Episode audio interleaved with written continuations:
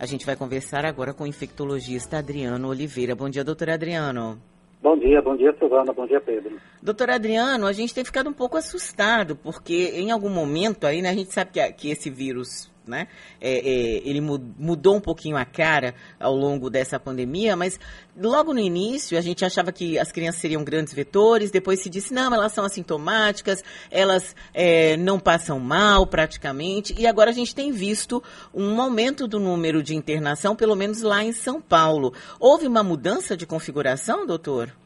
Não, não houve uma mudança, Turrana. Na realidade, quando a gente fala que as crianças tendem a evoluir melhor, é, isso é tendência, isso é probabilidade. Claro que no universo de um milhão vai ter um ou outro que vai ter, vai ter algum sintoma mais grave, vai precisar. Só para você ter uma ideia, um estudo logo no início da pandemia, um estudo feito na China com quarenta e quatro mil é, é, pacientes, É, quarenta e quatro mil, um volume absurdo de pacientes, uhum, confirmados com P C R, apenas de mil e cem e poucas mortes, apenas uma foi abaixo de vinte anos de idade.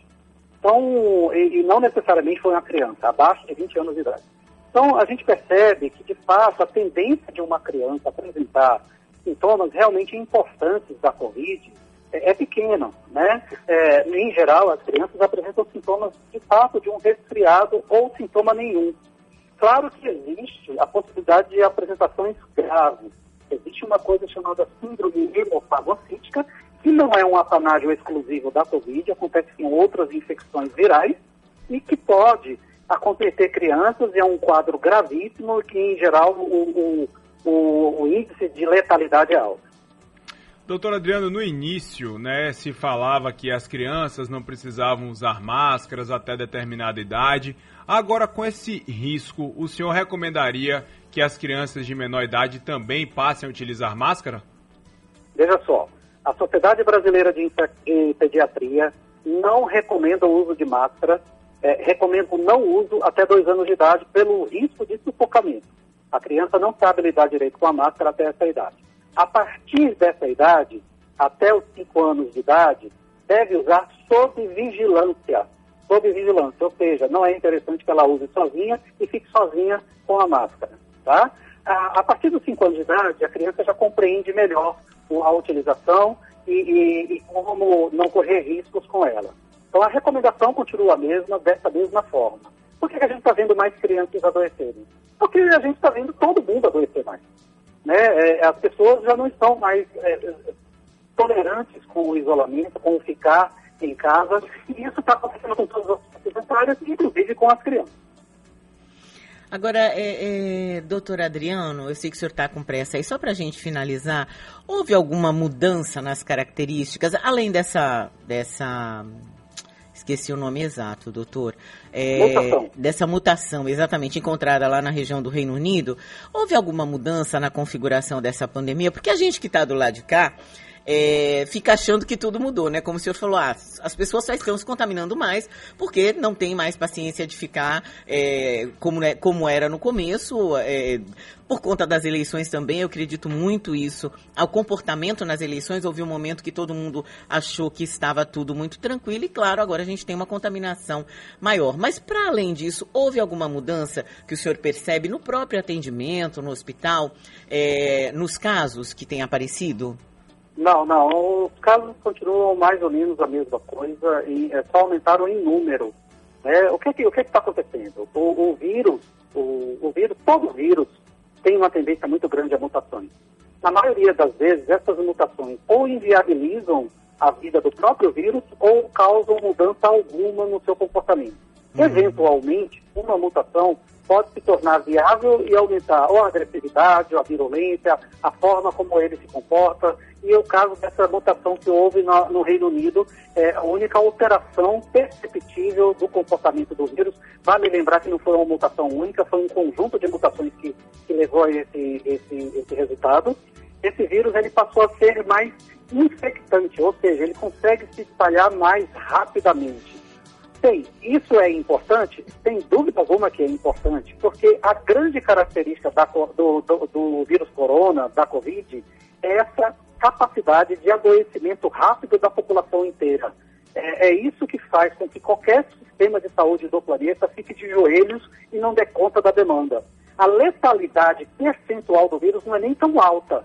É, é, ele é algumas vezes mais, é, algumas poucas vezes mais pior do que o, o vírus influenza. Acredita-se hoje, num grande estudo epidemiológico feito é, na Inglaterra, que a letalidade seja zero vírgula vinte e seis por cento. Comparativamente ao H um N um, zero vírgula um por cento não é lá tanta coisa assim.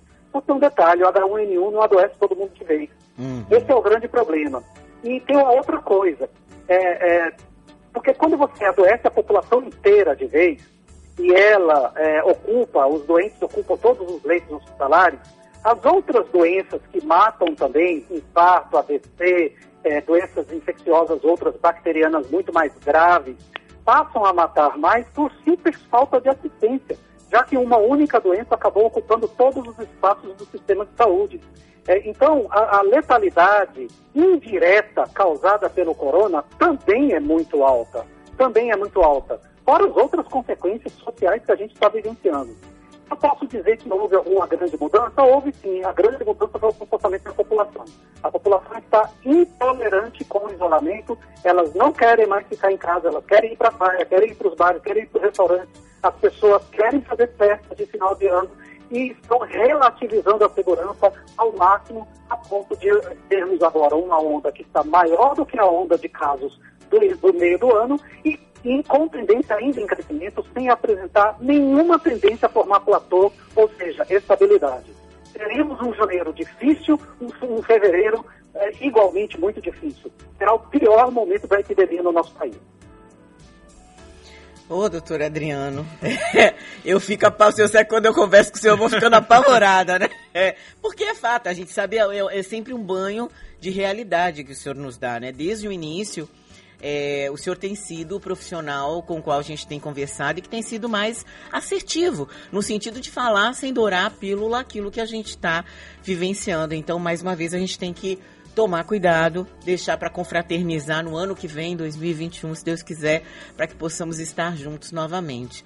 Doutor Adriano, só para a gente finalizar, se eu tiver mais um minuto... O que, que o senhor acha dessas festas que as pessoas ficam fazendo os testes, doutor, antes de ir para a festa? Não, vou fazer aqui o P C R, vou fazer o sorológico e aí eu tô livre e posso ir para a festa. Já respondeu tudo. Risada, viu? Já respondeu é tudo, é porque eu fico apavorada pois com isso é. também, doutor. Meu Deus, olha, veja só, é, as pessoas precisam entender que nada é absoluto na vida. E na medicina, isso não é verdade. A única coisa absoluta na medicina é que ela não é absoluta, tá? É, te, todos esses testes são falhos. Os testes sorológicos eu nem falo nada. Ele é absolutamente inútil para qualquer tipo de, de investida, seja diagnóstica, seja para saber se o indivíduo está imunizado ou não. É um teste inútil. Eu não sei por que ainda se faz. Quanto ao P C R, o P C R pode negligenciar até trinta por cento das pessoas que estão contaminadas, tá? Então, uma pessoa pode fazer o teste P C R, pode ter o vírus e ainda assim cair nesses trinta por cento e não saber que tem, ir lá abraçar e beijar o seu, o seu avô, o seu avó, o seu pai, sua mãe, é, no, no final do ano. É, tem que lembrar também que o indivíduo ele pode fazer o teste hoje e se contaminar amanhã. É, não, não vai fazer muita diferença, não. Ele vai continuar estando contaminado e disseminando o vírus. É, o que eu posso dizer para as pessoas é: evitem festas grandes, evitem aglomerações para poder comemorar o Natal do ano que vem e não sentir a falta de alguém que morreu porque você comemorou esse Natal. É verdade, então, a... é verdade Oi? que esse P C R, ele continua dando positivo até noventa dias depois, doutor? É, pode sim, e, e isso não significa que a pessoa ainda possui o vírus. Ah. É, o P C R ele pode continuar dando positivo, porque o que ele detecta é o material nucleico, que é um pedaço do vírus. O vírus ele pode estar morto e esse material nucleico continuar lá no corpo da pessoa. Então, é, o fato do P C R, depois da Covid, continuar dando positivo, não significa que a pessoa ainda tem o vírus, pelo menos não um vírus ativo, uhum. e muito menos que ele continue contaminando as pessoas. Tá certo, doutor Adriano Oliveira, infectologista, muito obrigada, viu, doutor? Obrigada pelo alerta sempre. Um bom dia para o senhor, bom trabalho. Bom dia, boa tarde, sejam felizes e tomem cuidado, viu? Tomem cuidado que o, o bicho está pegando, como disse o Flávio. Tá sim, doutor, obrigado. Um abraço.